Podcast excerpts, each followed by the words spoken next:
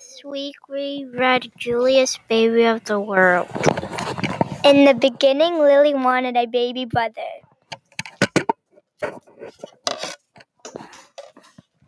Then she felt Julius and she jealous and she tra- treated him like garbage. Later, when the cousin was mean to Julius, Lilly protected him and they became friends after all.